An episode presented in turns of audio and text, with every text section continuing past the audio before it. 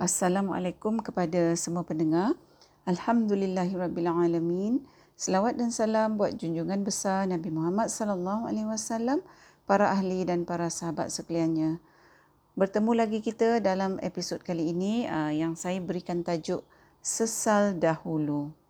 Uh, tadabbur kita dalam episod kali ini ialah bagi ayat 44 surah Al-Ghafir iaitu firman Allah yang bermaksud Kiranya kamu tetap berdegil sekarang, maka kamu sudah tentu akan mengetahui kebenaran apa yang aku katakan kepada kamu.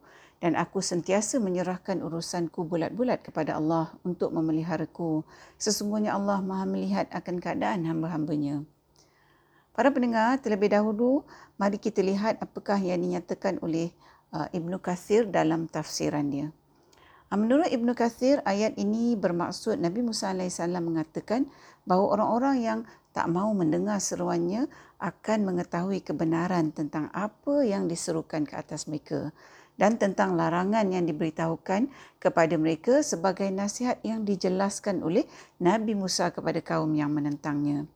Nabi Musa AS mengatakan bahawa mereka akan nanti tahu dan akan merasa menyesal pada ketika penyesalan itu tiada lagi gunanya. Ah, Nabi Musa juga mengatakan bahawa ah, Nabi Musa AS meletakkan sepenuh kepercayaan dia kepada Allah dan memohon pertolongan Allah. Dan Nabi Musa AS berlepas diri daripada kaum yang tak mahu menerima peringatan.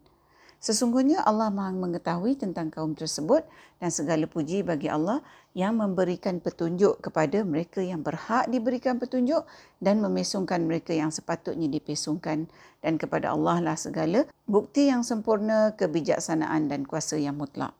Ha, jadi inilah dia tafsir Ibn Kathir bagi ayat 44 surah Al-Ghafir. Para pendengar, kalau kita renungkan ayat 44 surah Al-Ghafir ni, ianya mengandungi amaran daripada Nabi Musa AS kepada kaum yang menentangnya. Jadi bagaimanakah ayat yang berkenaan Nabi Musa AS dan kaum yang menentangnya itu mempunyai perhubungan dengan diri kita pada masa sekarang? Ha, kalau kita lihat apa yang dilakukan oleh Nabi Musa AS iaitu memberi peringatan kepada kaumnya, ha, samalah dengan Rasulullah SAW memberi peringatan kepada kita yang merupakan umatnya. Ha, jadi seperti mana yang dinyatakan ha, dalam tafsir Ibn Qasir, barang siapa yang menerima peringatan, maka dia itu menerima petunjuk. Dan barang siapa yang menolak peringatan, maka orang itu adalah orang yang menolak dan menafikan petunjuk. Ha, siapa yang menerima peringatan, maka dialah yang beruntung dan selamat di dunia dan di akhirat. Ha, barang siapa menolak peringatan ha, atau tak nak menerima peringatan, mungkin di dunia ni ah, orang-orang yang menolak peringatan ni kelihatannya hidup macam biasa aja. Ha, sama dengan orang-orang yang menerima peringatan. Ha, tetapi yang pastinya berdasarkan ayat 44 surah Al-Ghafir ni bahawa di akhirat nanti semua orang yang tak menerima peringatan semasa di dunia ni akan menjadi di kalangan orang yang menyesal dengan sesalan yang tak terhingga. Ha, di mana waktu tu penyesalan adalah dah tak berguna lagi.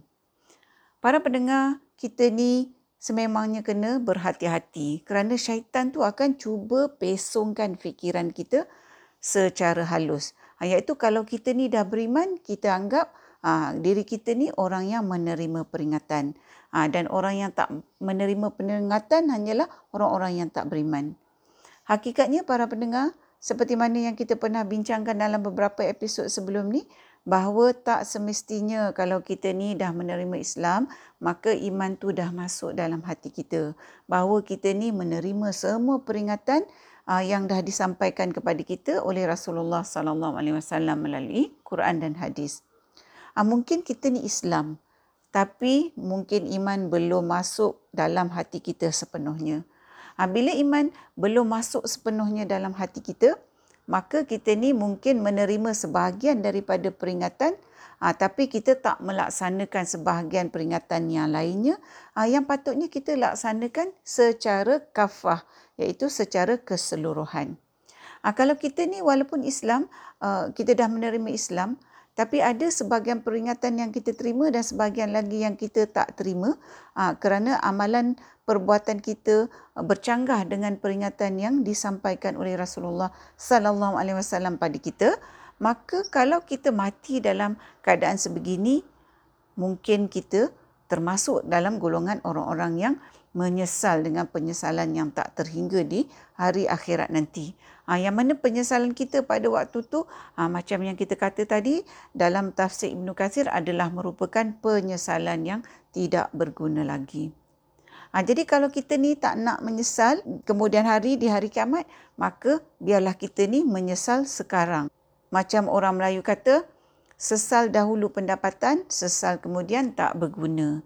Ha, jadi sekaranglah masanya ha, untuk kita sama-sama muhasabah diri kita ni, kita nilai diri kita ni. Ha, sama ada kita ni adalah merupakan orang-orang Islam yang menerima peringatan sepenuhnya ataupun kita ni merupakan orang Islam yang uh, jenis yang pick and choose. Ha, kita pilih-pilih mana-mana peringatan yang selari dengan kemahuan kita, ha, kita terima. Ha, yang mana peringatan yang tak selari dengan kemahuan kita, ha, kita tak buat. Ha, jadi maknanya kita terima separuh dan kita tolak separuh yang lainnya.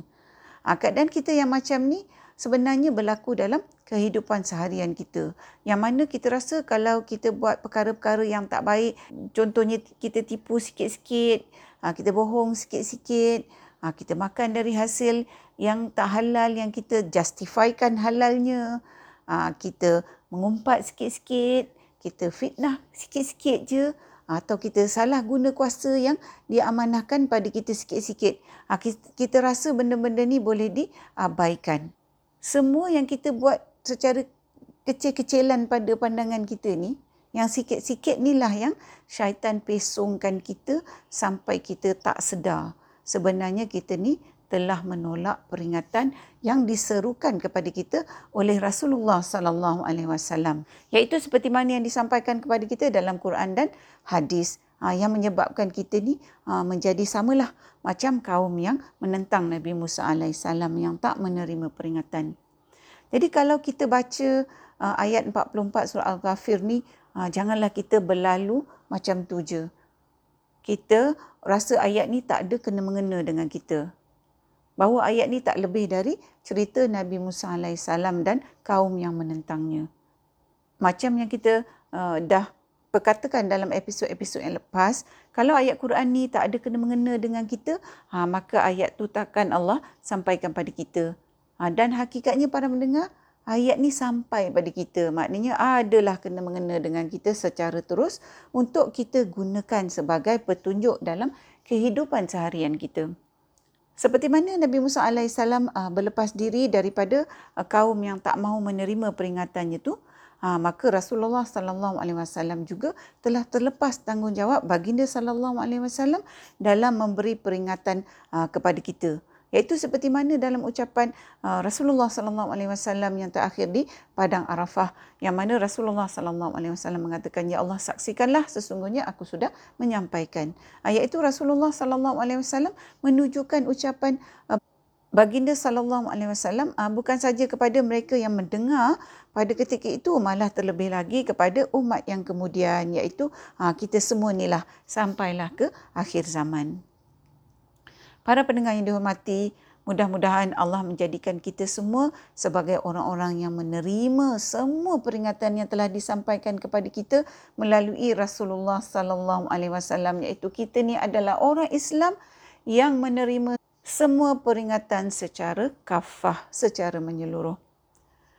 Mudah-mudahan Allah pertemukan kita dengan Rasulullah sallallahu alaihi wasallam di padang mahsyar nanti untuk kita bersama-sama baginda sallallahu alaihi wasallam sebagai golongan orang-orang yang benar-benar beriman yang memeluk Islam secara kafah iaitu secara menyeluruh. Para pendengar yang dikasihi, setakat ini dahulu perkongsian tadabbur kita buat kali ini. Hingga bertemu di episod yang seterusnya insya-Allah. Assalamualaikum.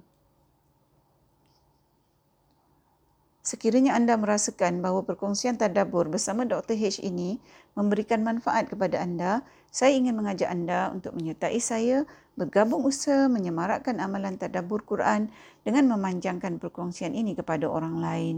Serta jangan lupa untuk tekan butang follow untuk mengikuti episod-episod yang seterusnya.